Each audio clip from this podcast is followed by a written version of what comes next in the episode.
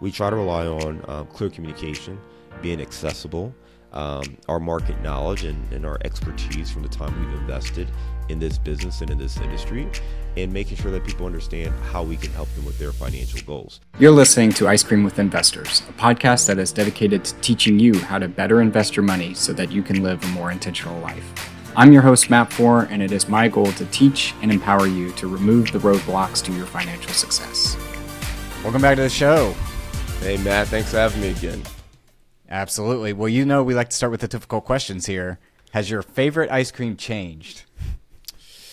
Oh man, what did I, what did I say before? Was it cookies and cream or was it? Uh, you said cookies chocolate? and cream. Was it? Uh, okay, I was gonna say I've got two. It's cookies and cream. The other one's uh, uh, the uh, what is the the what's the cookie batch one? What is that one called? Like cookie dough. There you go, cookie dough. There you go. Yeah. Yeah. Yeah, I love now, those. I, I don't eat. I don't eat it as much. I got to ask, you're joining us from Cincinnati, and I have found myself up in Cincinnati more in the past couple of years. When okay. I'm up that way, where is the best place I can get a bowl of ice cream? Oh man, are you are you serious right now? or Are you joking? No, I'm serious, and I think you've got an answer in mind based off the way you answered that. But listen, Cincinnati is so I'm not a I'm not from Cincinnati, okay? And I I mean the city's fine, it's cool, but I'm from Cleveland and there's a little bit of a love hate relationship with uh, Cleveland yeah, and Cincinnati. Yeah. But Graeter's ice cream in Cincinnati is phenomenal. Graeter's is well-known establishments all over. Uh, I believe they are expanded beyond just Cincinnati. But if you go to Cincinnati anytime in the summertime, uh, really throughout the year, but particularly in the summertime, you're going to see lines outside of Graeter's, right? I mean, you you pretty much if you can get inside, great. But typically, you're going to open up the door. You're going to be right on the other side of the door because there's a line of people waiting to get their Graeter's ice cream. So that is absolutely the place you want to go to.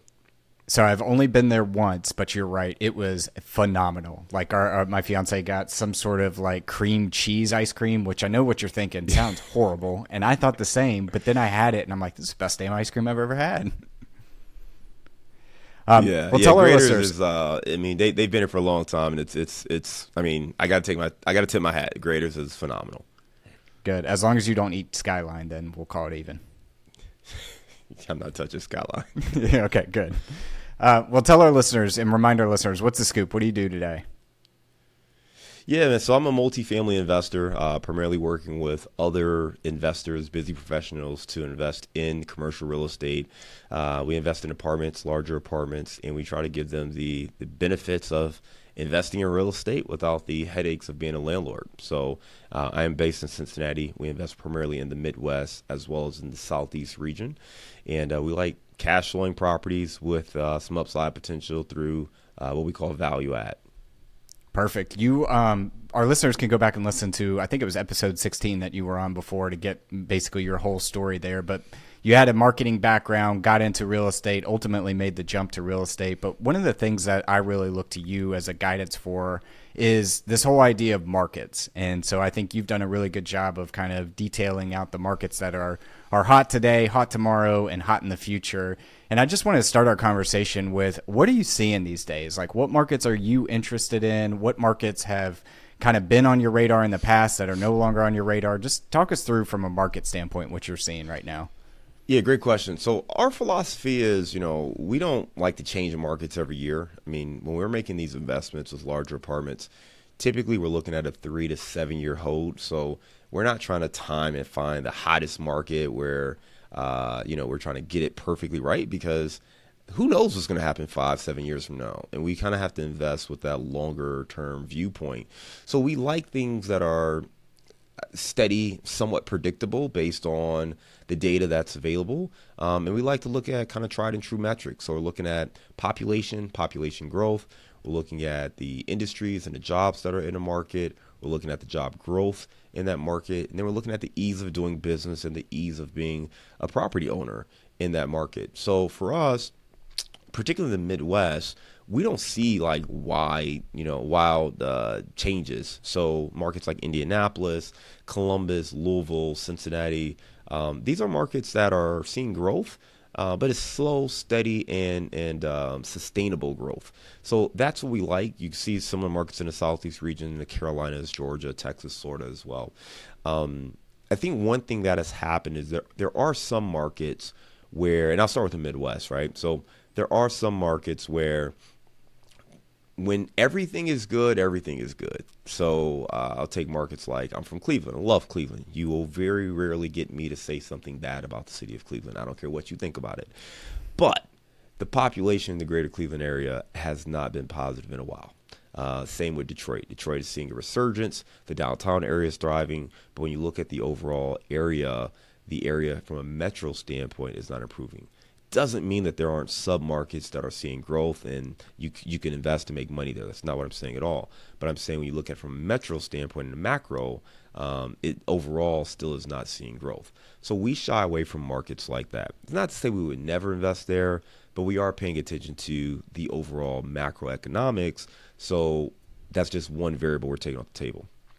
Now, when you move outside of the Midwest uh, and you go out west in particular, there are markets that are a bit more cyclical right? Where the economy is great and booming, they're seeing great rapid growth, rapid success, right?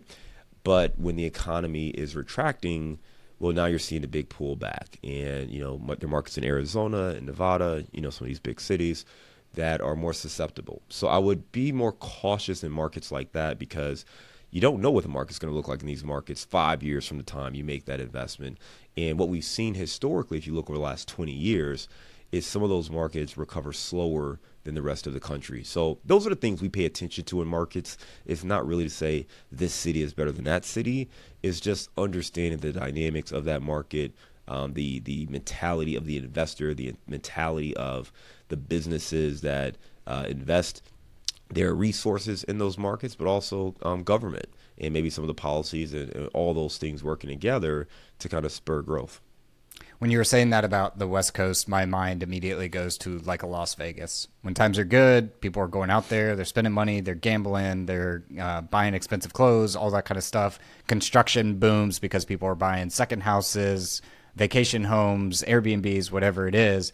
But then when times are bad, there's not a lot of tourism, employment drops, all those sorts of things. So it is that kind of boom and bust. Um, do you own anything outside of the Midwest today? Yeah, we have stuff in the southeast. We don't own anything west of Texas, but uh, we don't invest in anything west of Texas. We own in the southeast. We've got stuff in Atlanta, Georgia. Uh, we've got stuff in the Carolinas. Um, I think we've sold the other assets, but we have those two. Gotcha, gotcha. Well, where I was going with that is the Midwest has seemed to fair weather this storm pretty well from what I've seen from the outside. Um, we own one storage facility in Indy, right outside of Indianapolis, but beyond that, we don't have anything in the Midwest. Uh, we primarily play in the southeast, but it seems like you know when rents were increasing 25% in the southeast and out in the west coast, Midwest was still humming at its three to five percent, and now rents are down 16% in the west coast and about flat in the southeast. Rents are still up three to five percent in the Midwest. So I'm just wondering, like, how have you seen your portfolio play out with higher interest rates and everything going on right now in the in the apartment sector? Yeah, I think your observation is, is pretty spot on. I mean, I would say um, we saw a little bit more than three to five percent in the Midwest during that same boom. I mean, it was more like eight to ten percent, I think, in a lot of the markets. But your point is still half of what maybe you're seeing in some of these other markets. Um, but the thing with the Midwest that is really intriguing, and I think this is important for investors to understand, it's very affordable, and affordability is something that is gro- it's a growing issue in this country. When we talk about affordable housing, people throw out words like that. And if you can cut through all of the the noise, ultimately, ultimately, we have to get to a point where people can have the amount of money they need for housing, whether you think that is government control or government assistance, you know, uh, rent restrictions, whatever it is. You have high price markets where people cannot afford rent. Um, there's something going on right now in New York where they're looking at lifting some of the rent restrictions that are in place there. Uh, in California, they basically took all the the COVID time frame. Uh, restrictions and are making people pay back the rent they haven't paid in three years, right? So, do you think anybody has been saving that money for the last three years? So, when we get into affordability, the reality is many people need flexibility, and the Midwest provides that. The other thing with the Midwest is people who live here usually don't leave.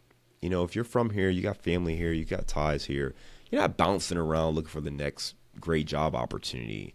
Um, even even me, like I, you know, from Cleveland, I went to school in Dayton. I went to Chicago, Detroit. I lived all over, uh, all over the Midwest. Uh, I traveled a lot for work in California, New York, and Florida, and all that kind of stuff. But I'm all back in Cincinnati, where my wife is from. Right? It's just kind of the the, the nature of things here. Um, and the reason that's important is, unlike again Las Vegas or Phoenix or some of these other markets, a lot of people moved there for jobs and careers, or they were in tech and the tech company moved their headquarters to that market. Well, if that changes or when that changes, they no longer have ties to those markets. So they're going to move to the next place. Maybe it's Dallas, Texas. Maybe it's Atlanta, Georgia. Maybe it's somewhere else. You don't have that in the Midwest. People look for jobs in this market or in these regions because they have ties to this region. So I think that that that motivating factor is just different. So it's it, allows us to have more predictability on what's happening uh, in these markets. And, and, to your point, I think that's why you see the, the, the highs aren't as high, but the lows aren't as low. And, and as a matter of fact, there's a data point I just mentioned. Sorry, um, there's a point I just saw that out of the last quarter, eight of the top ten markets for rental growth were all in the Midwest. Yep, because everything else has probably turned sour.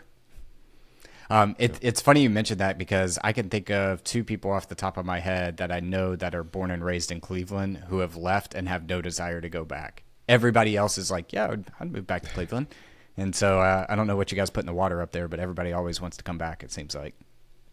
Yeah, and, and, and a lot of it is, you know, when you have your, your family ties, and it, it's like, let me think about it, uh, depending on your life stage.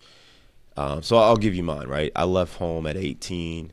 Um, and I went back to I went back to Cleveland for one year um, after I graduated college, and I haven't lived in Cleveland since. But once we started having our family and we had our boys, well, we wanted to be closer to grandparents. We wanted to be closer to our family, and we lived in Chicago. We enjoyed it. Life was great, but that started to become a bigger factor for us, and that's ultimately why we wanted to move back to Ohio. Again, move where my wife was, but that was one of the driving factors. So I think the life stage is really important too when you're single and you don't have any responsibilities, of course you want to live in Chicago or New York or Austin or Miami or LA or you know wherever, right? Um, that's great. But once you kind of settle down and have your kids and you know you're trying to look 10, 15, 20 years into the future, um, you know, being around family becomes a little bit more important. Yep. Yep. You um one of the reasons I wanted to have you back on the show is you are a guy that has spent a lot of time in marketing. You've done a really good job building out your personal brand and, and know a lot about how to uh, build out a personal brand. And selfishly, this is something that I'm working on right now. So I'm just going to spend this next time and uh, use it for myself. But um, talk to us a little bit about in the apartment space and the syndication space. One, why is it important to have a, a, personal brand? And then two, give us some tips on how you've kind of built your personal brand along the way. Well, I think we got to start with understanding what a personal brand is. Um, people hear the word brand and it can sound um, I don't know, just just real fluffy, right? Um, oh, I'm a brand, right? Like what? So a, a, brand is really just what people say about you or think about you when you're not in the room, right? All of us, we all have a personal brand, whether we are doing anything to cultivate that brand or not. People think something about you, right? They're gonna, if you they ask your name, hey, what do you think about Matt? Whatever they say, that's the brand. So if I say Nike, if I say Coors Light, if I say you know, Reebok, if I say Budweiser, whatever you think or felt when I said those names, that's what that brand is to you. Now, certainly those companies have done things. They've spent money on marketing and advertising and all sorts of other things to help, you know, uh, shape that brand message, right? And what, what they want you to think when they when you think of their name. But it ultimately comes down to your perception. If you think Coors Light tastes like water, which they would shoot me if they uh, heard me say that, but if that's what you think, then that's the brand to you. If you think it's a cold, refreshing beverage on a hot summer day, awesome, right? But it's up to you. So the reason you want to build a personal brand is simply because you want people to know what it is you're about, but also how you can help them with whatever it is they're doing. So let, us move it outside of the marketing world. Let's say I was a dentist. If I'm a dentist, my business is going to be driven by customers, right? I need dental patients in order to grow my business. In order to do that, I might refer, I might rely on referrals. I might rely on advertising or some different marketing things, but I would want people to know, hey, these are the kind of clients or cases that John specializes in. If you know someone who has that case, refer them to John, right? No one would question that, right? That's the that's the business brand of it. When you are an entrepreneur and you have a business, so in this case, that's what you're doing. If you're getting into apartment syndication or raising capital or anything in this space, or you're a real estate agent, you want people to know who it is you help. If you're a real estate agent, okay, sure, you're an agent. That doesn't mean you you take on every single client in the world. You probably have neighborhoods you you focus on or don't focus on. You're either a seller's agent or a buyer's agent. You probably have a price point of homes. You probably, you know, have some level of specialization of who you help. So those things are the points that you want people to understand and get quickly so that they know who you can help. Because because again, just because you're a real estate agent, like you don't want everyone sending you deals or leads or calling you and you realize I can't really help most of these people. So the clearer you are on who it is that you help, how you help them, what makes you unique, how you stand out, the easier it's going to be for those people to know when to use you. For instance, let's go back to the Coors Light example. If if you know, if I didn't know what Coors Light did or offered, I just knew it was a beverage in a can. Well, like wouldn't that be an issue if I if I'm taking it to church or something like that, right? And cracking it open and like you would think very you drive. of me if I'm cracking it open in church. Or if I got bottle service at the club and I'm like, yeah, just bring me one can of Coors Light. I want I want the fireworks and the little pyro going. I had a girl, you know, shaking the can like this, and she like y'all would think I was crazy, right? Because it doesn't represent luxury or all. So that's my point, right? The the brand has to represent something, and, and it doesn't have to be over the top. So the bottom line is if you're going to be in this business, you want people to know who it is you help, how you help them, and you also want to make sure that you convey the best traits and best qualities. Um, you know, everything doesn't have to be the best, but there should be things that you do better than others or that you can help people with. And in our case, when it comes to apartment syndication, we try to rely on um, clear communication, being accessible, um, our market knowledge and, and our expertise from the time we've invested in this business and in this industry, and making sure that people understand how we can help them with their financial goals. So if someone is interested in investing or they want to learn more about apartment investing, I hope to be one of the names they think of when they're ready to learn more about next steps.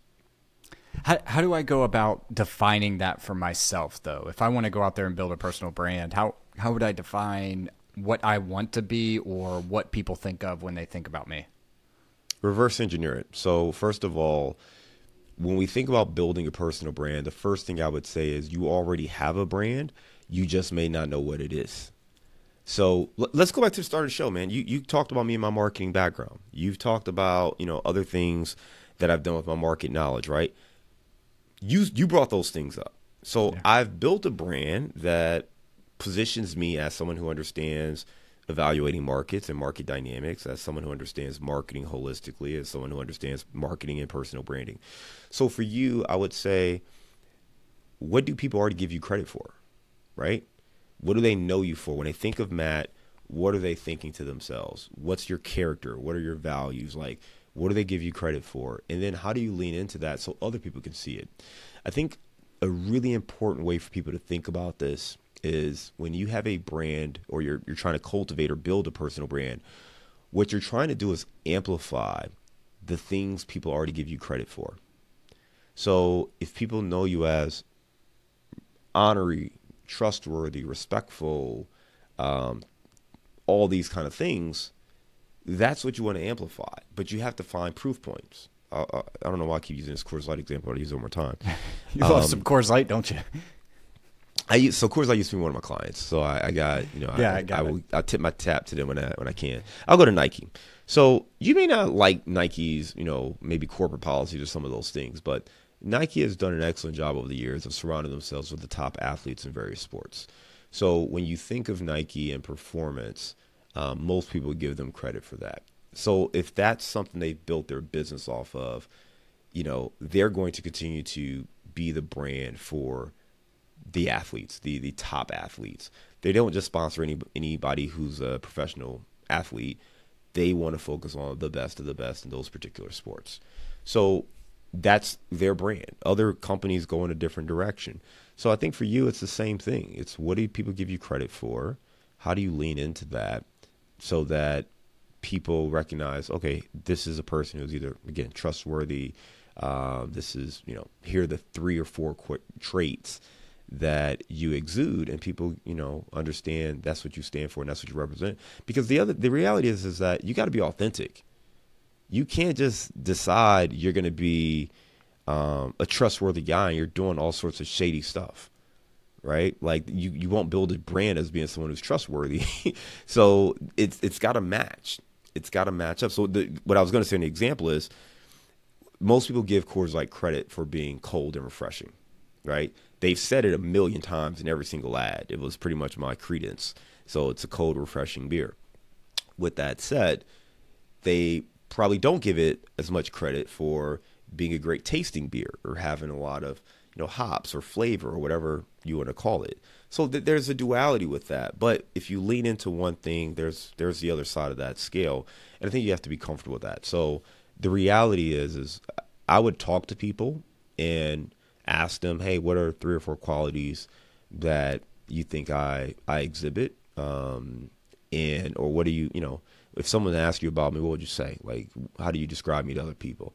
And you start looking for those things. If you have business partners or clients, those are great people to talk to because your perception of yourself may not be their perception of you, right? Um, again, if I'm in those Coors Light meetings, I know they would say, "Oh, we're a cold, refreshing beer," and somebody else like, "Oh, it tastes, tastes like water," but it's easy to drink on a hot day, right? Yeah. So it's like, "Oh, wait a minute, that's not what we thought we were doing." But you have to get that honest feedback so you can understand the way people really feel you, and then you can address what you can address. I mean, you're not going to change everybody's opinion, but at least you have a more accurate sense of you know what people are are feeling about you. I like the idea of leaning into amplifying what you're already good at and what you're already known for. Like, don't try to recreate something if it doesn't need to be recreated. Just amplify what you're already good at to begin with. Yeah, we and you may need to stop something. You know, I mean, there may be something that you're not aware that you're doing that is is giving a certain perception that may not be accurate or may not be the person you want to be in the future. So in that case, you may have to make some adjustments to to fix or correct or improve.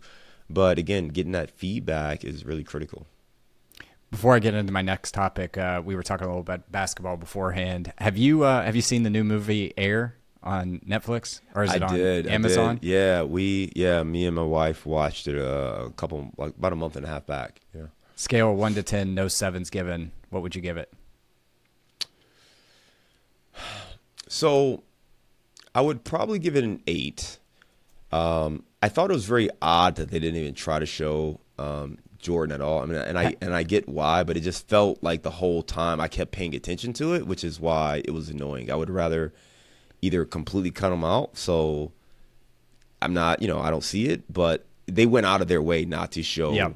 The guy playing Michael Jordan, It- and it was it was just it it took my attention away from the story. You, you've heard Ben Affleck talk about why, though, right? No, I have not.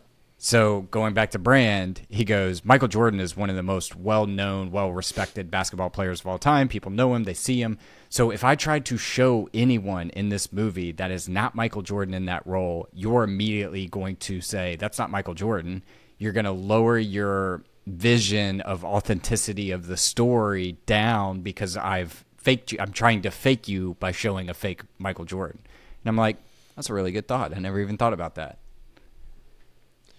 Yeah, I, I, I don't, I don't. You're not buying I mean, I, I don't buy it because that's part of when you're telling a story. You've got to get people vested in the story. Like we all watch biopics and documentaries all the time, right? I didn't watch Ali and say that's not, that's Yeah. not Muhammad Ali. I didn't watch, you know, Ray and say, well, that's not Ray Charles. So I think part of it is you've got to quickly establish yes it's a movie it's not the person but then once you're once you're into the story we give ourselves all the leeway to just rock and roll with the story but if you make me keep reminding myself that oh they're not showing this guy's face to me it distracts from the story i mean there's there's a show um uh what is it called the whatever the, the Lakers show, I forget what it's called, but it's um there's that show where they've got the guy playing Magic Johnson, they got the guy playing Kareem Abdul-Jabbar, right? And obviously those aren't those guys, but you like after a little bit, you just buy into it. Like, okay, that's the story. You're you're following a story. So I think for me, I enjoyed it. but that distracted me and it kept it made me keep coming out of the story and the reality they were trying to create. Yeah, you said that about Ali. Maybe that's where Will Smith learned his uh, slapping skills. too soon. too soon. Not too soon at this point. I mean, I, I think it's been enough time. Uh, by the way, Chris Rock's uh, comeback on that. I don't know if you ever saw his special on that, where he gives like into a full ten minute monologue. It's, Yeah. it's pretty good. Yeah. Um, well, we're way off topic here, so bringing us back. Way so off, y- way off. You are a man who's uh, talked a lot about uh, branding and, and really invested in this space. And I know that both of us talk to a lot of folks that want to get involved in this space. And one of the things I think we both highly agree on is it's a team sport. There is no way you can go take down a hundred million dollar transaction by yourself without somebody else being involved in it and offering some skill sets.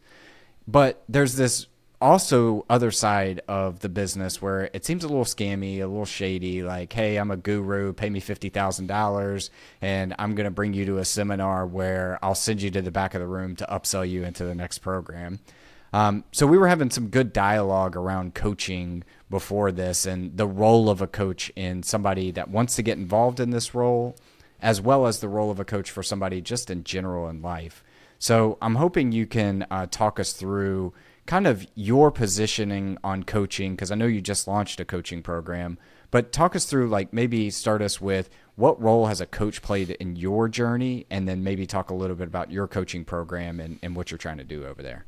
Hey, fellow investors. Before we dive into our next segment of the show, I wanted to take a quick moment to talk to you about a fantastic opportunity for you to invest with me. As you know, here at Ice Cream with Investors, I'm passionate about real estate investing and helping you navigate the exciting world of wealth creation through real estate. And that's why, for the first time, I'm thrilled to tell you about an opportunity for you to invest alongside of me. Over the past three years, I've been investing in multifamily, mobile home parks, car washes. I've even become the bank and lent out money to fellow real estate investors on a short term basis. And now you can come join me. If you would like to jump on a call and learn more about this opportunity, head to icecreamwithinvestors.com slash invest and find a time for us to connect. And now back to the show. Well, I, I think we got to start holistically, right? So I, think most people recognize that coaching is an effective way to grow and develop and, and ultimately get to your your end game and your end results you're looking for. So for me, it's interesting. It's an interesting journey because when I first got into real estate, I was attending these REI events. I was reading books and networking my butt off, trying to learn everything I could about the, the industry and the business. And I remember um, trying to go to as many events as I could, and some of those events were those free hotel events, right? Where hey, this Saturday from you know nine to eleven, we're gonna have you know the guys from I won't say the the TV shows, right? But those TV shows talk about how to get started in real estate. I'm like, oh, this sounds great, and it's free. Oh, we gotta go, right? So me and my wife, we we pack it up, we get a sitter for the babies, and uh, we we go to this event. And at that event, hey, well, next, you know, in, in two months, we're going to have a three day weekend for $197. I'm like, oh, okay, $197 is not that big of an investment. We can do that. So we pay the three day weekend, right? And there, uh, they try to hit you with the big one, right? 30000 to 40000 whatever it is. And I remember really thinking about it, you know, and I know some people may dismiss it and laugh, whatever, but we, we sat and we really thought about it because what they were selling was a solution to some system problems that I felt we were we were missing, and I, I thought it made sense. And obviously, if you're going to invest that kind of money, you damn well better be committed to the results and putting in the effort. So we saw. We thought about it on day one. Day two, it became really clear that it was a hard pitch. You know, I mean, went, day one was inspirational and kind of a soft pitch, soft to medium pitch, and day two, it, it kind of turned, you know, and they started talking about calling your credit card companies and getting an increase. And. I was like, wait a minute, that feels like uh, inappropriate, you know, advice to ask someone who doesn't have the money to go call their credit card company and get an increase in their line so they can swipe it for this program. Um, how do you have money to buy real estate? So in short, we didn't go to day three. We actually we we already had the the sitter book. So uh, she and I went to the library, and we just we got books. We sat, we talked a lot about our strategy, what we needed, what we had, and about um, a month later, I met the person who ended up becoming my mentor. And there's this this saying that you know when the student is ready, the teacher will appear. And for me, I think having to go through the process of contemplating writing a huge check for this program was important for me to recognize that okay, I'm willing to invest in this future, but this may not be the right path. So when I met the guy who became my coach, um, it was way more affordable for starters, but I also got clarity over that that time frame between that third day of that workshop that I skipped and the time I met him with what I actually needed help with. And for me, um, I felt like I could underwrite deals at a basic level, so not huge deals, but I understood I'd find a five unit, right? Um, I felt pretty comfortable with what I could do, but I had never raised money. I didn't know how to structure deals. I just didn't know what I didn't know, and I wasn't comfortable working with an investor, even approaching an investor, and just being blindsided with something. So I, I could take that risk with my own capital, right? Because I, I mean, I'm signing up for it, but I didn't want to sign up for someone else, especially people that I, I know, like, and trust and care about, to invest with me and let them down. So for me, hiring a mentor was all about getting somebody in my corner who could help me figure out where the blind spots were. So as I progressed and you know kind of grew our business, um, we obviously got very knowledgeable, did some deals, did a lot of deals, um, and we talked to a lot of people who were looking to to do the same kind of thing. And we didn't offer anything for them. I'd give you whatever advice I could give you, but we didn't have a program or anything like that. Uh, we initially launched our first coaching program after a night I was I was coaching this guy. Um, I just wasn't getting paid for it, but I was coaching people, and my wife overheard me. Um, she actually was waiting for me, and she was a little pissed off. To be honest with you, she um, I had kind of missed out on dinner early because I had this call, and I talked to this guy for like an hour, and I'm coaching about this deal, how to structure, how to write the LOI, all this stuff, and I like missed my kids going to bed, you know, talking to this this guy, and she said, "Is this guy paying you?" And I'm like, "No, I'm just trying to help. Like people help me, I'm trying to help this guy." And she said, "Well, listen, I know you're trying to help people, and it's a nice thing to do, but no one's gonna respect your time if you don't respect your time. And you missed out on the rest of dinner. You missed out on your time with your family." For someone who at most is just going to say thank you and they don't even respect their time and it really made me step back and think about how I respected my time and, value. And the reality is, we, we talk about mindset being so important to, to grow as a real estate investor. And I think at that time, I don't know if I really believed that people could or should pay me for my time and my knowledge. I didn't feel like I had accomplished enough to charge someone to talk to me, right? and that conversation really just made me just you know sit and stew in it for a minute and it was less about the the money and all of that. It was just more about we do all of this for a future right? To be a more present father to have time flexibility and all these things.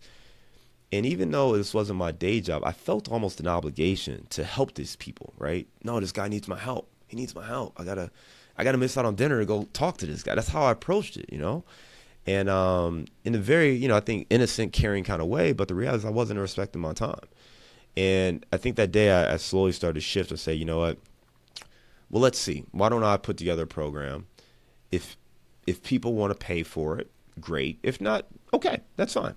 But at least this way, there's a mutual respect and mutual benefit. And we, we ended up getting some clients. I'm like, okay, well, now I got to invest in this and make sure I'm delivering for them. So that launched our, one-on-one coaching program. And that program is really geared towards that individual. So it is um, um, a program where we help people with, you know, investing in real estate, particularly apartment investing, as well as raising capital for deals. Uh, but then beyond that, we also launched a mastermind, and that's what I think you're referring to recently is our mastermind, where that's um, you know that's you know less than 100 bucks a month and it's meant to be affordable so people can figure out if this is one what they want to do for real but then two get around people who can help them get to the next level i think too often the decision is free resources like books podcasts like this um, going to a meetup which is all great all great resources but that's one option and then the next option is paying five figures for coaching and for a lot of people, you you kind of need to continue progressing with your level of commitment and your comfort level of that commitment so that you can get really clear on what you're actually investing in and what you need help with. Like when I was able to hire my coach, if I didn't go to those three day courses or that three day workshop thing, I'm not sure I would have been ready to pay someone to coach me because I just knew I didn't know certain stuff and I didn't know what it was. But that that Sunday, that third day, I sat down and I wrote, okay, hey, Bigger Pockets is a resource. I can use Bigger Pockets. There's books that I can. There's podcasts. So I wrote those resources down. I started consuming more of that content and preparing myself. But the one thing that I kept realizing was a shortcoming was I had never raised money. And I didn't know again the legality of certain things. I didn't know, you know, I had never done it. And I just wanted someone in my corner that I could look at and say, Hey, am I doing this right? Hey, do you see anything that I missed in this deal?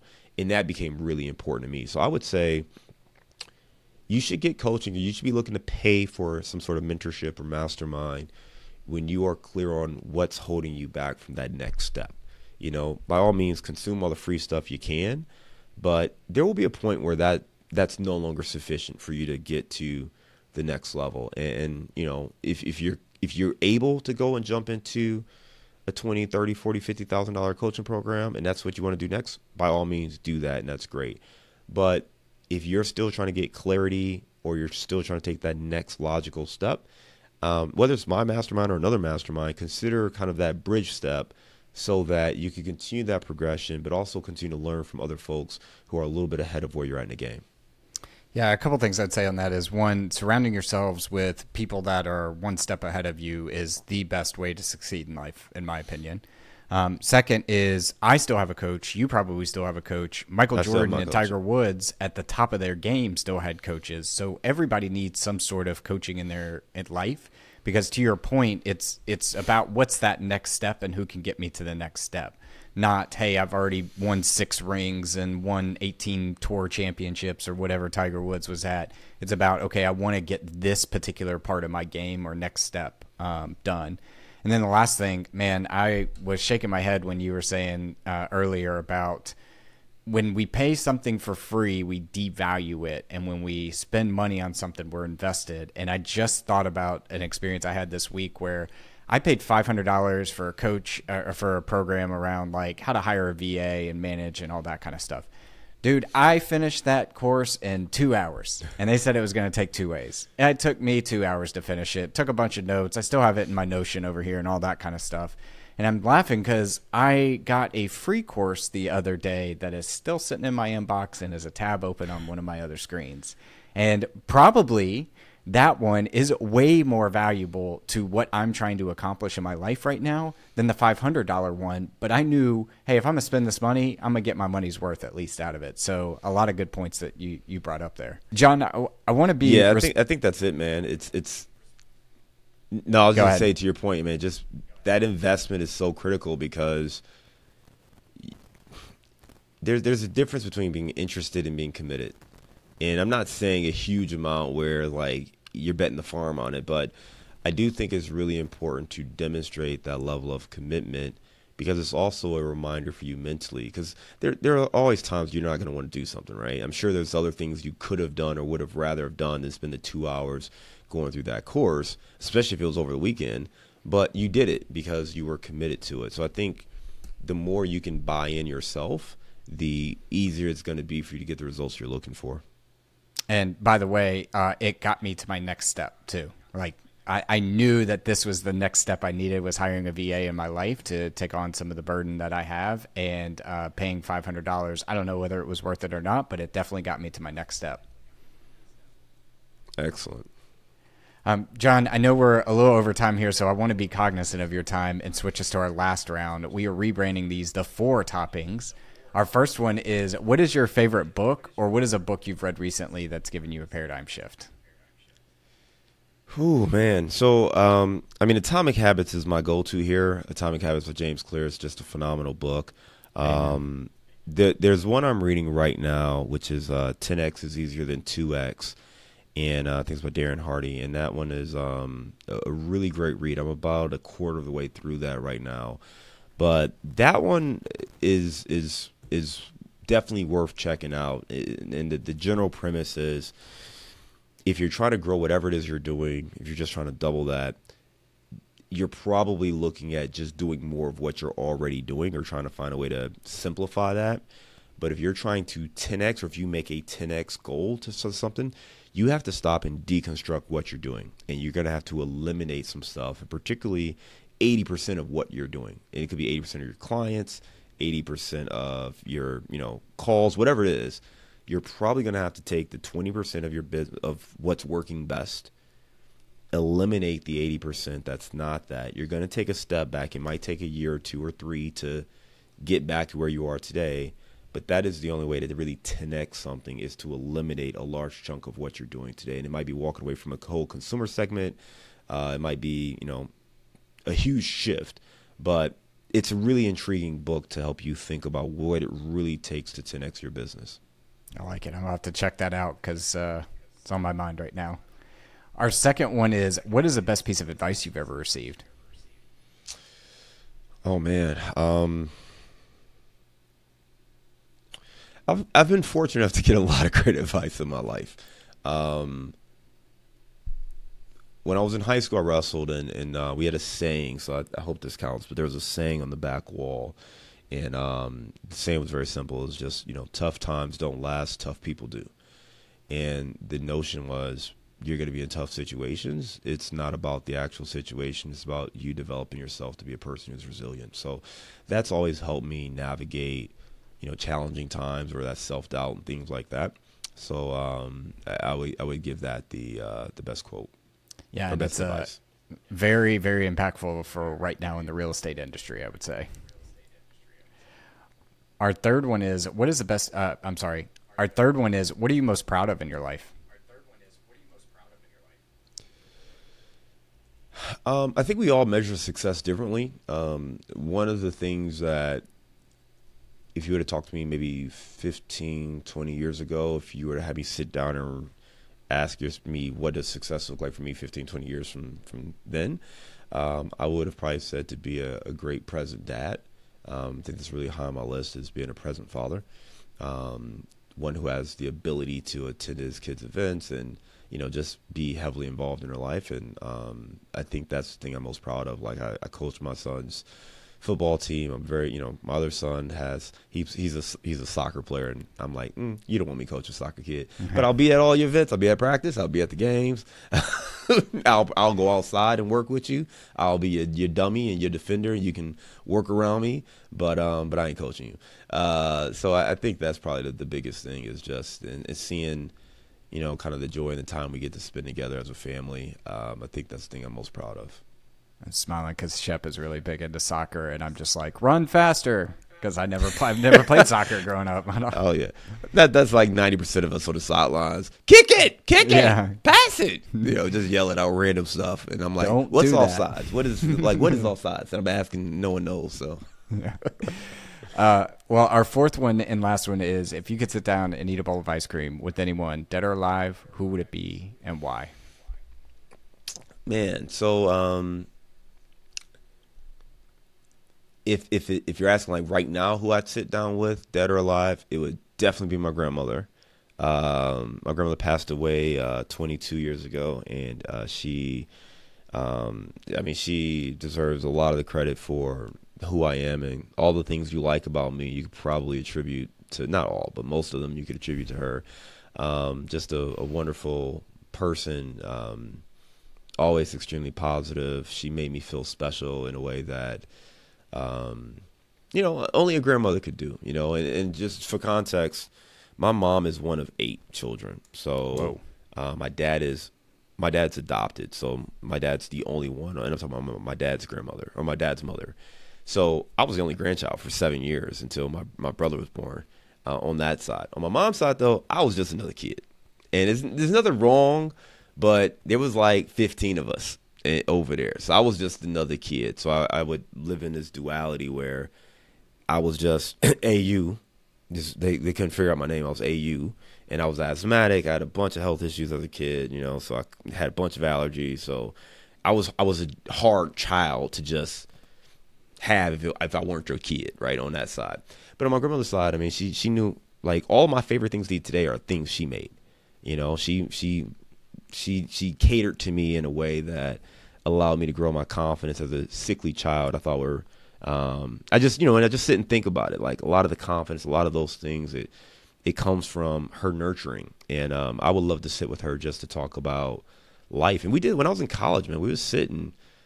I talked to her longer than I talked to anybody else. We'd have hour long, two hour long conversations about girls I was dating, life. You know, she gave me the best advice. Uh, you asked about best advice. Another thing she told me was don't get married until you're 30 years old. Um, my dad, my parents got married when they were very young. Didn't work out. And she, I mean, you know, most grandmothers don't really get into this. She was telling me exactly this is why, this is what happened. Here's what you need to do with your life. But she was very, again, loving and endearing, like just the way she did it. And like, if she said something, I took it as gospel. I challenged pretty much anything anyone else told me, but if she told me something, it was word, and I and I just stuck with it. So um, I would love to have a bowl of ice cream with her, man. Did she also like Coors Light too?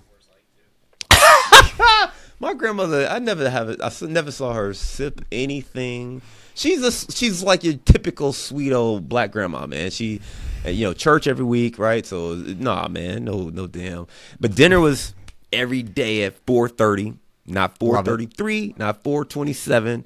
If it was early, she just put it on simmer. Like 430 was dinner. You know, like she was. It was old school, man. It was that. Um, but no, there was no Coors Light. wow, she sounds like a very special woman, and I know she's looking down. She was, man. I love where her. You, I love her. Where you've become, what you become.